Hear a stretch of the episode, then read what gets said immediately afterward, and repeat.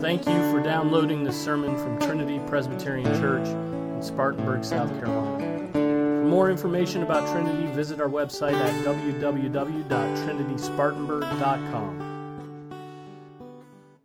1 Timothy 2, verse 8.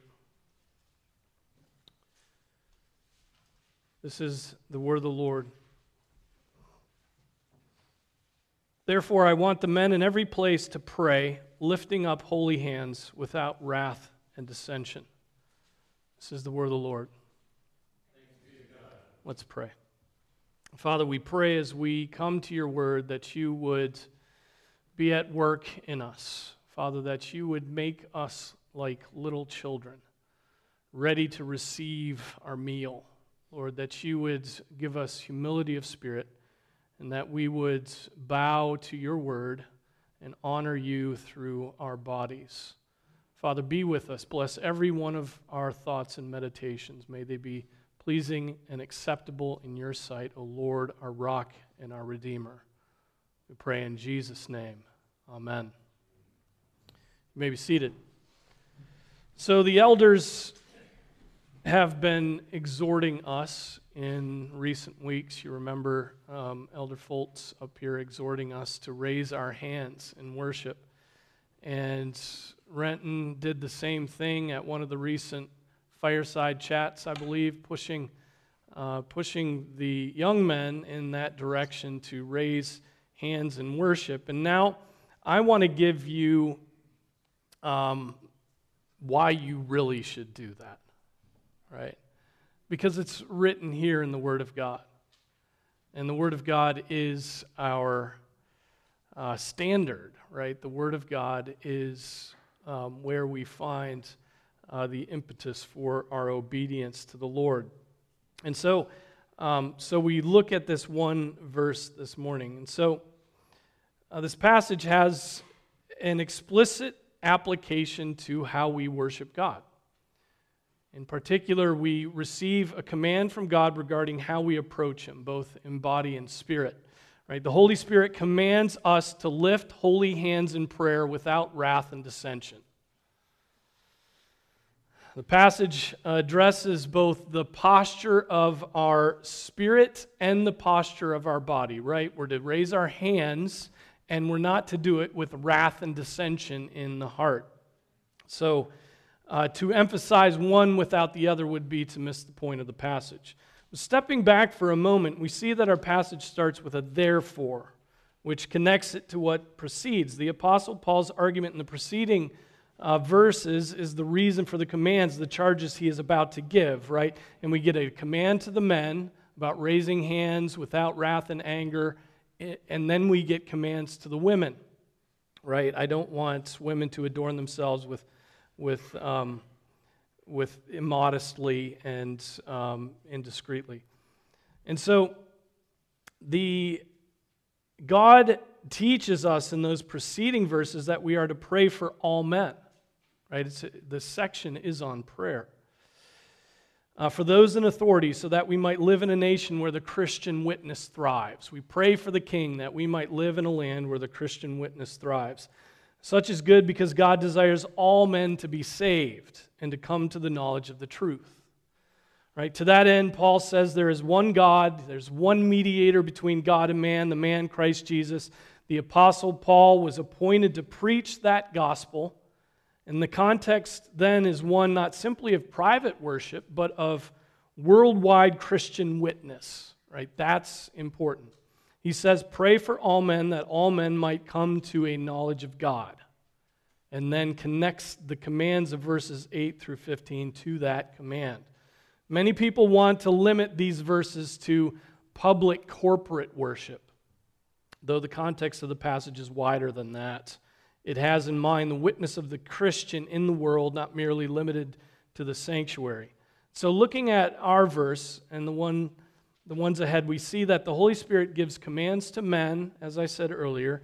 The Greek is andros, right? It's the plural of aner, which means man, not human generically. He's not using anthropos here. It's specifically to men, males. Um, And then in verses 9 through 15, in the Greek, you have gunaikos, and it's, it's women. Uh, verse 8 is given to men, verse 9 through 15 are given to women. Now, we can't even take such a distinction for granted today, can we? We can't blow by the fact that Scripture addresses the sexes separately and with different commands, right? We have a tendency to approach everything today in an egalitarian or an androgynistic way, right? Because of our culture's hatred of distinctions, especially sex distinctions, we get embarrassed that there would be commands in Scripture that, that don't apply just generically. Right? There are commands in Scripture that are for the women, commands for the men, and they're different. Right? So God has called um, male and female, that fundamental distinction in mankind, good. That difference God built into his creation, and he called it good. God created man in his own image. In the image of God, he created him, male and female, he created them. God saw that all he had made was very good. Right? And then it's repeated in the New Testament in Mark 10. But from the beginning of creation, God made them male and female. And so when Scripture makes this distinction between male and female and gives commands that differ according to the sex, it does so because God made that distinction and said it was good. He's not embarrassed by it. Only we in our culture are embarrassed by it. Our culture, our elites, and our colleges, our politicians gnash their teeth at what God has called good. And so many now, in many states, um, they've so hated God's sex distinction that they've passed laws to enshrine this sex anarchy. I mean, we see it in the laws uh, about sports and sporting events. We see the NCAA pushing um, transgender participation in women's sports, which is going to absolutely destroy women's sports, right? And so, I mean, even, even a male body that has uh, estrogen pumped into it is stronger than the female body. Anyway, that's probably offensive to you. Um, Men may now go into women's locker rooms, restrooms, changing facilities, etc., um, simply because they feel like a woman. And um, brothers and sisters, this is because fallen man hates God and hates the things that God has made. Ha- they hate the way that He has made this distinction, male and female. We think it is. Um, we might think it is logical that unregenerate people might hate God's Ten Commandments because they restrict their freedom to sin. But today, our society is so set against God that we've moved beyond a hatred for his commands to a fundamental hatred of his creation distinctives. Right? So pervasive is this hatred of what God has called good that we have a hard time convincing our children of the fact that God had a specific purpose in making them either a boy or a girl. And that has huge implications for the rest of their lives. In fact, it has huge implications in the life to come. right? We will be boy and girl, man and woman. They've been, we won't be married, but we'll still be male and female because God made that distinction and it was good. Um, our children have been educated in egalitarianism, which is a principled lack of distinction. And their parents have done it, who were not taught headship and submission by the Word of God. They've been taught by their schools, um, who, perhaps other than school uniforms, make no distinction between male and female. Um, by their entertainment, I mean, think of the gender bending that goes on in the Marvel universe, right? It's only going to get worse from here out. Stay away from it. But there, and, and then the government, right, who has legitimated the marriage of men with men and women with women, and by denominational study committees. Um, who only give worth to masculine callings and then allow women to have those masculine callings, right? Um, ridiculous. And then scripture says, I want the men. And then likewise, I want the women. Right? These, these distinctions are called out. And, and okay, we can accept the fact that he says to the men, lift your hands in prayer. But what does he say to the women? What does he say to the women here? Women, be um, modestly, be modest, discreet, don't be vain, um, clothe yourself with good works. And we're all kind of fine with that, right? But even the modesty thing is like, you know, what's modesty? I mean, you can't really define it, can you? Um, and, and men, they're just lechers, and so everything's immodest. Right? And so, um, and then, and then it gets to a woman must quietly receive instruction with entire submissiveness. And we're like, okay, Rabbi Paul, no thanks. Checking out on this one. And then it goes on, and I do not allow a woman to teach or exercise authority over a man, but to remain quiet. Did he have to add that last phrase there, right? To remain quiet. And then he ties it all the way back to creation. So there's no way to wiggle out of this, for Adam was created first and then Eve. And it was not Adam who was deceived. Remember, it was Eve who sinned first. Eve was deceived by the serpent. And then the woman being deceived fell into transgression. And then, after all of that, what does Paul say? I mean, to be quiet is one thing. Woman, be quiet. And then he says, well, she'll be saved through the bearing of children. Oh, brother. Women will be preserved through the bearing of children if they continue in faith and love and sanctity with self restraint.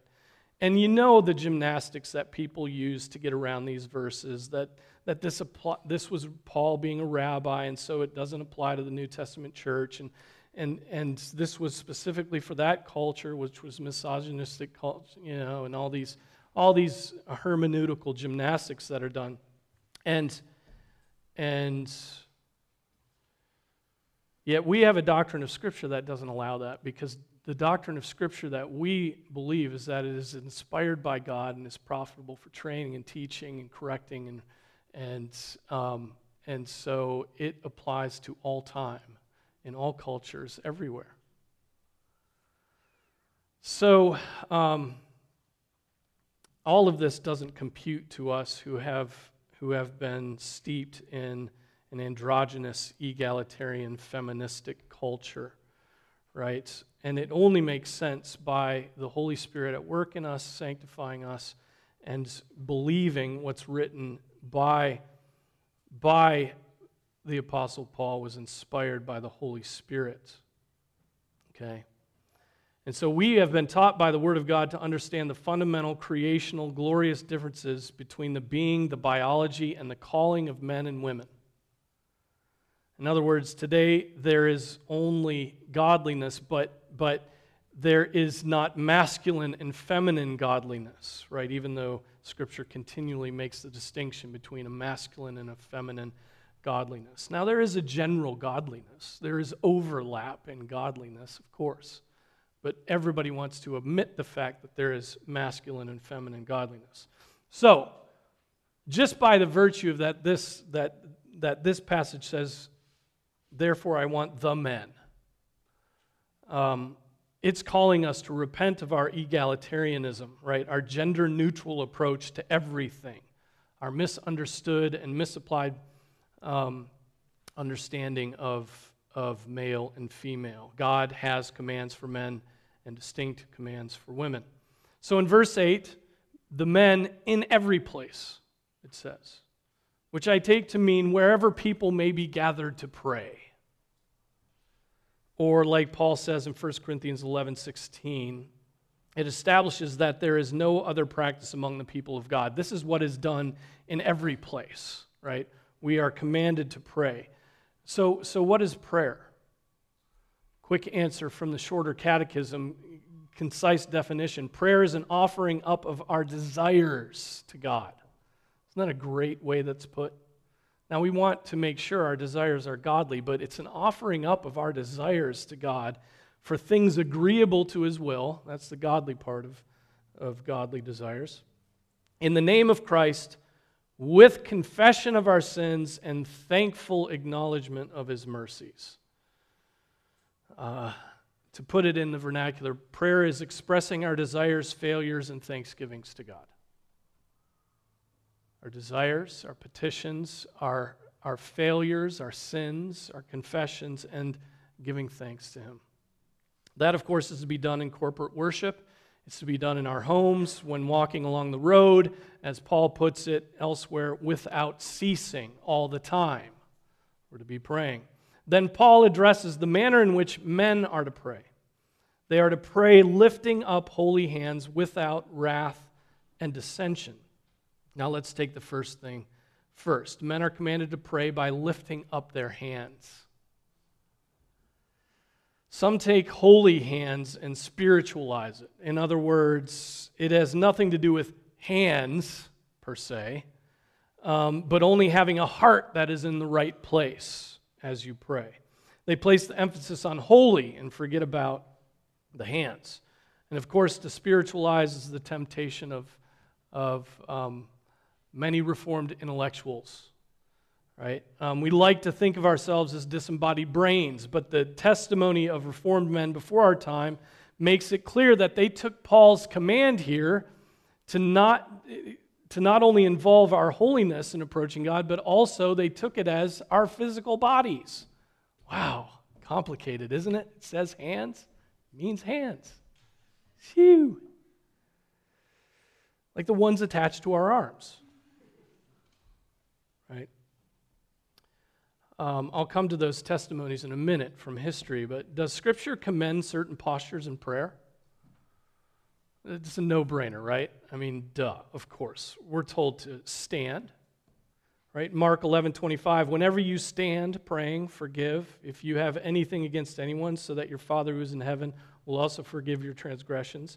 We're told to lift up our hands. Exodus 9 29. Moses said to him, As soon as I go out of the city, I will spread out my hands to the Lord.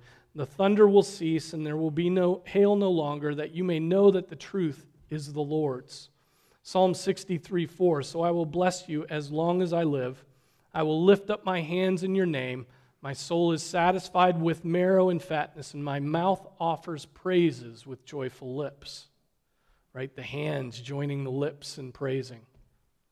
Luke 24 50, and he led them out as far as Bethany, and he lifted up his hands and blessed them.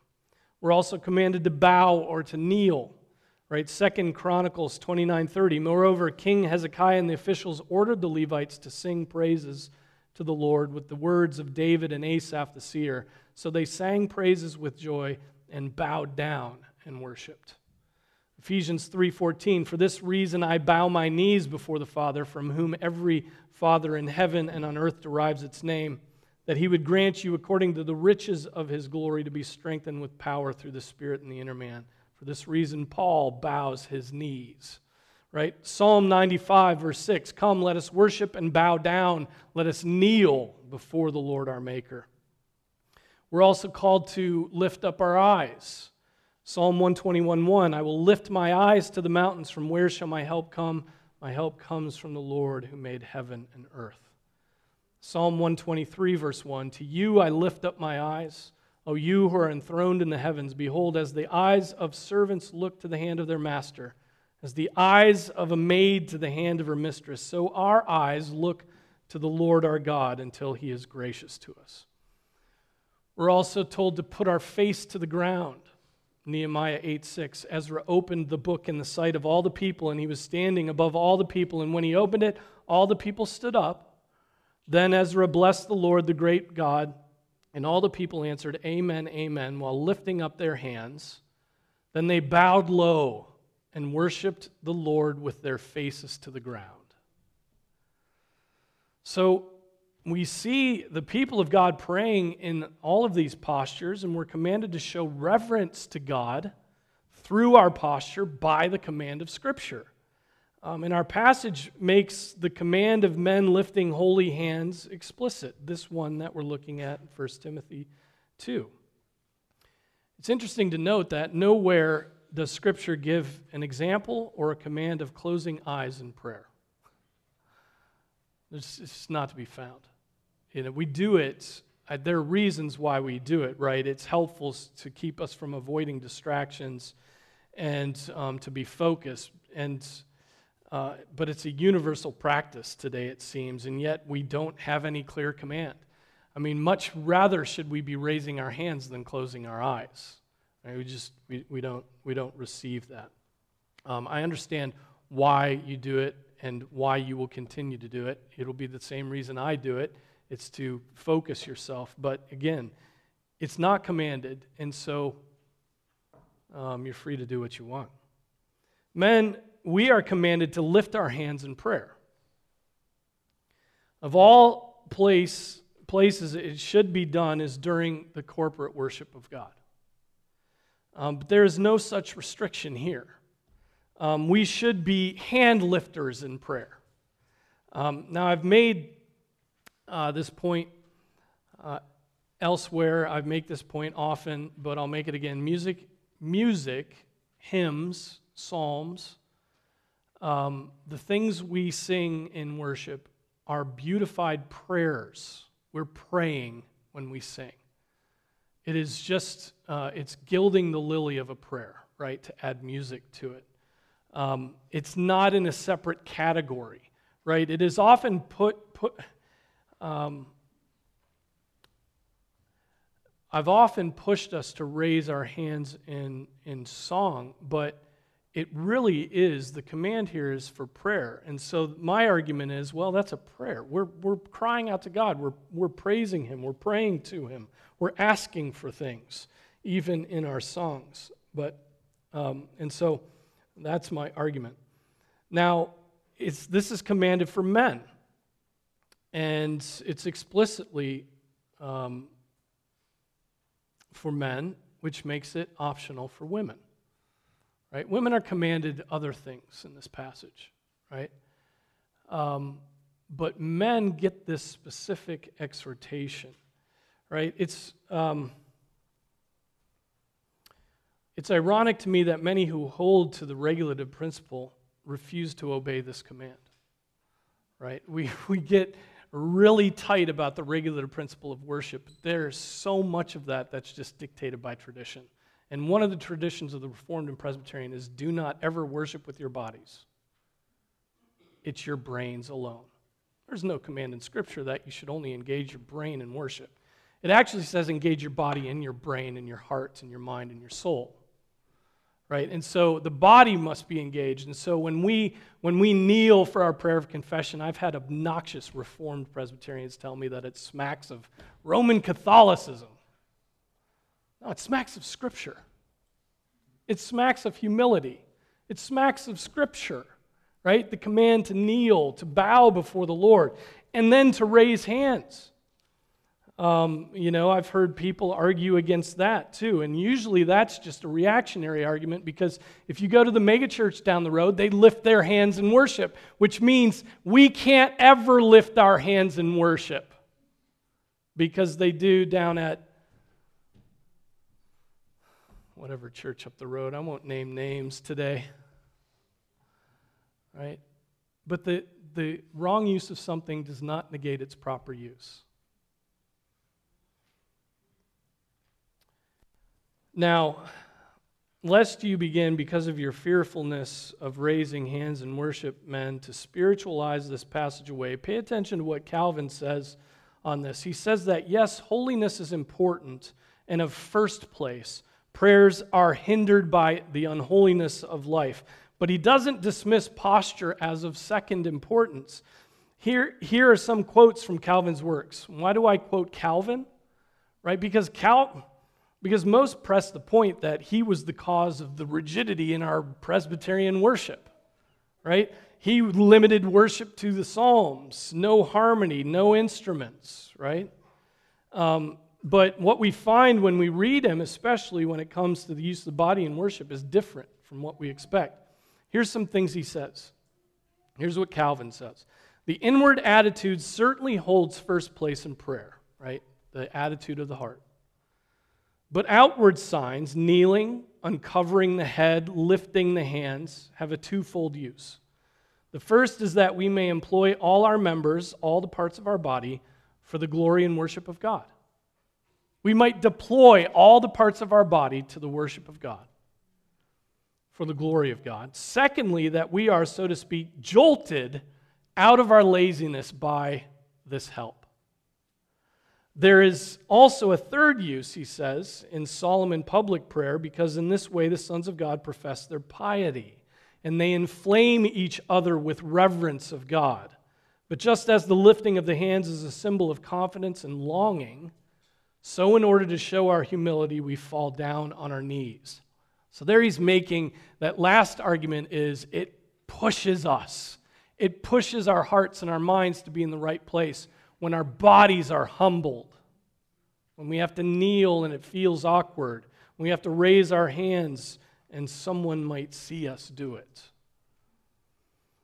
He goes on um, elsewhere in the Institutes, he says, As for bodily gestures customarily observed in praying, such as kneeling and uncovering the head, they are exercises whereby we try to rise to a greater reverence for God.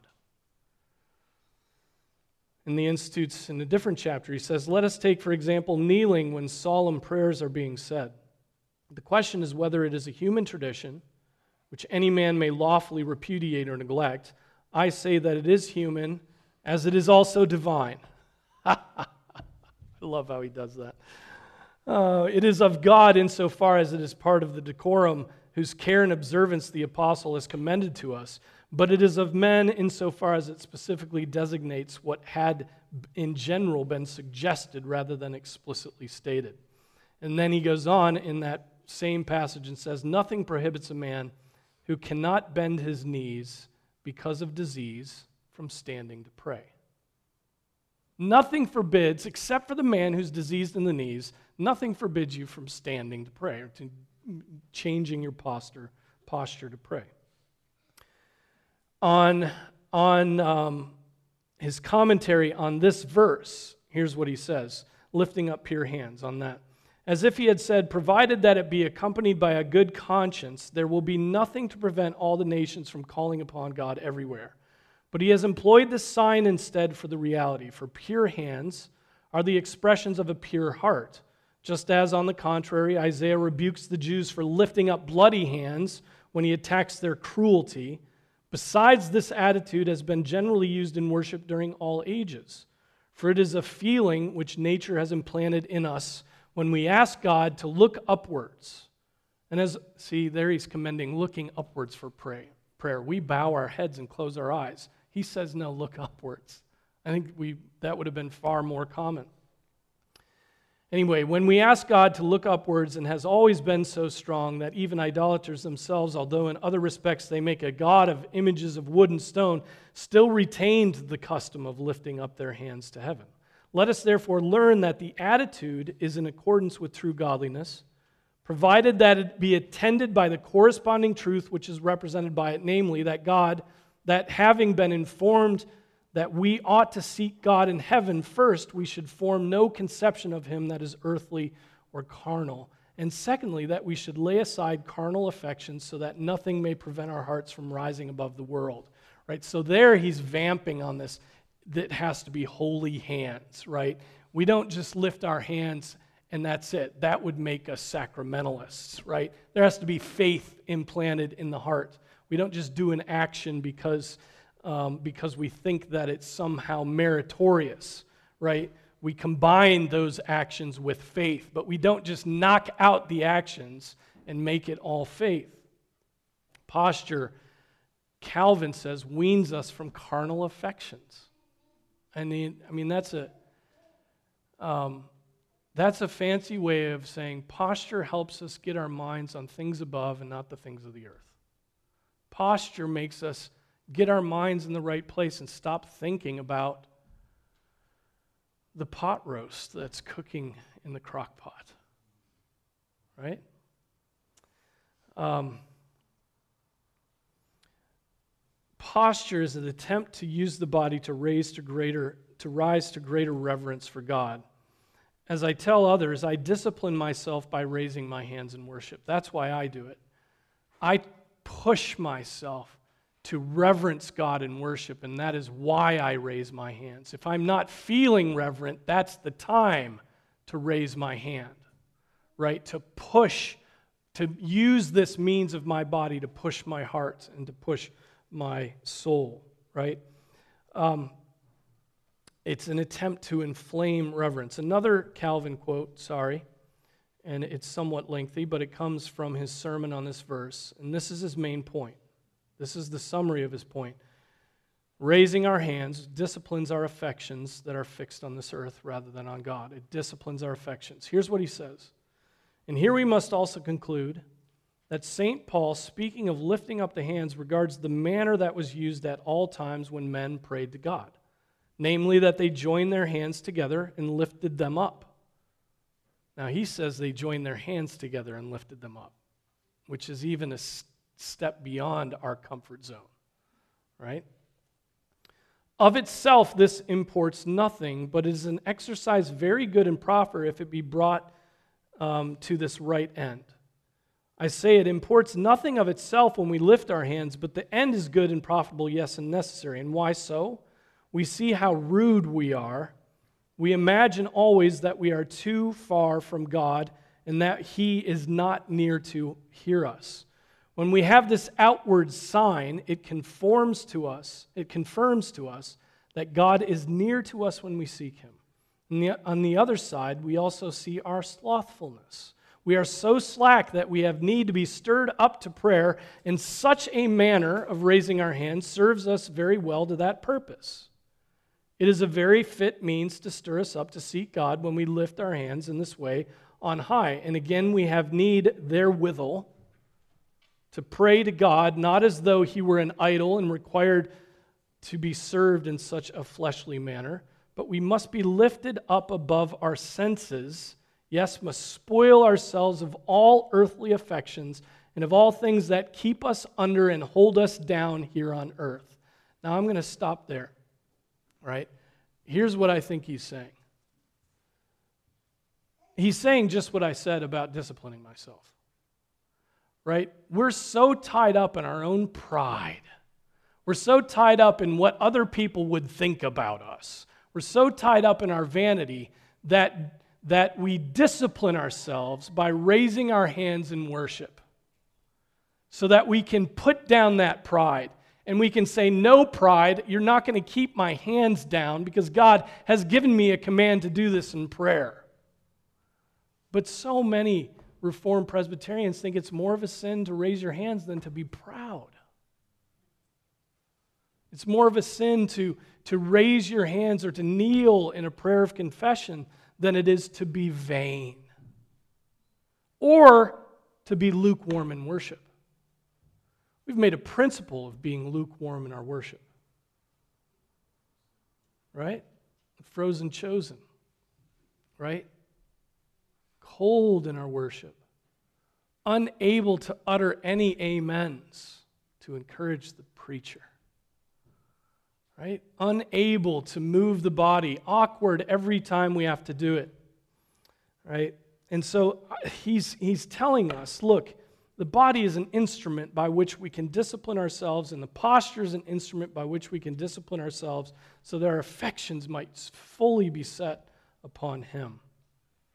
And so, raising the hands has the function of provoking the heart to the very holiness that is commended in making our prayers holy to God. Um, finally, notice that the Apostle Paul says, Pray lifting up holy hands without wrath and dissension. Our prayer, and, and maybe that's why they joined hands when they lifted their hands in the ancient church, if Calvin's right.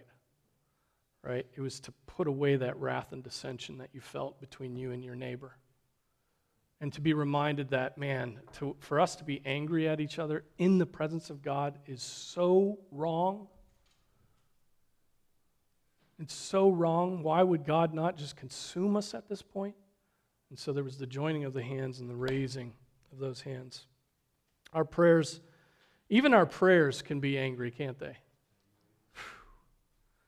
We can, we can, we can be insulting people even as we pray. We can be um, throwing bombs at others even as we pray. Our prayers should be free of anger toward our brothers And so don't use prayer as warfare. Um, you're praying to God. You're praying before God. Your audience is God Himself. It is, it is not necessarily, right, those that are seated around you. Our prayers should be without dissension, more literally, without reasonings or doubts or speculations. Prayers are to be faithful and according to the will of God, not according to our rambling feelings.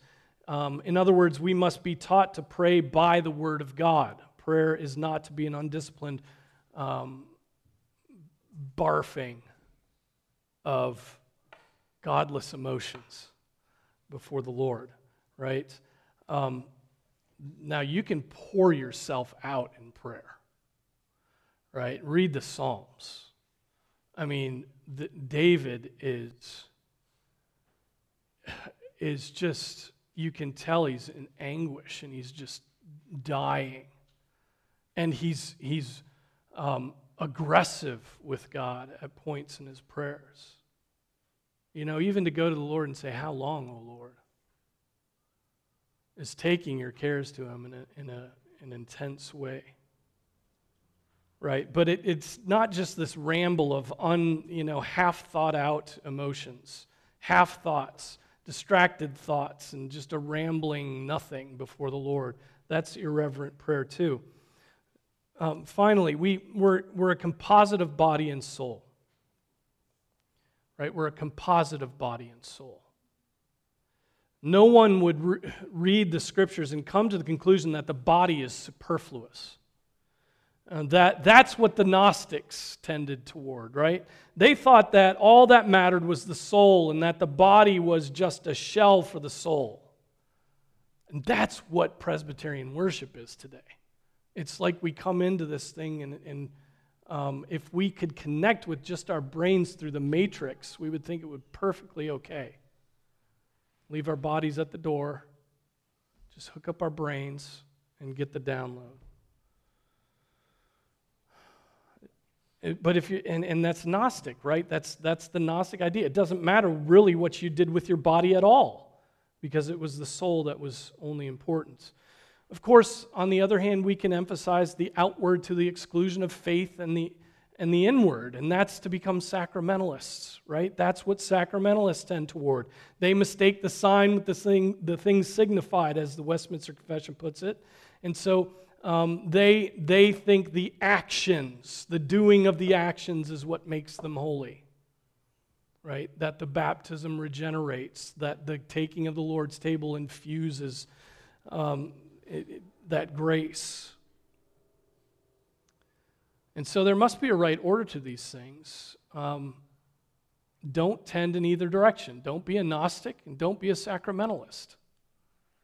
Right? The sacramentalists only care about the body, the Gnostics only care about the soul. You're a composite of body and soul, the inward and the outward in proper balance. Allow the body to discipline the heart, right? And to push you toward reverence to God. And so, men, consider this command of Scripture. God would have you lift your hands in prayer. And now you're thinking that one of the reasons you won't do that is because your arms get tired when you lift them in the air. I mean, that's what we're all kind of thinking right now. My arms are going to get tired. I can't do that. I need a, I am like Moses and I need Hur and, uh, what, Aaron? Yeah, holding up my arms. Well, you may at points, but um, let's, uh, let's build up some prayer muscles, right? Um, this pertains to both um, prosaic prayers and musical prayers, right? I'm convinced of this more than ever when we publicly pray together. Um, we're lazy, um, we're uninspired and we don't understand how the body can be a tool in the worship of God. Scripture commands it here for the men. And there's always simple blessing in obeying the commands of Scripture. The simple commands of Scripture. Obey them, right? Give yourselves to the ones that you can obey, and then get to work on the ones that require you uh, require of you much, right? Lifting your hands in prayer. We can all do it.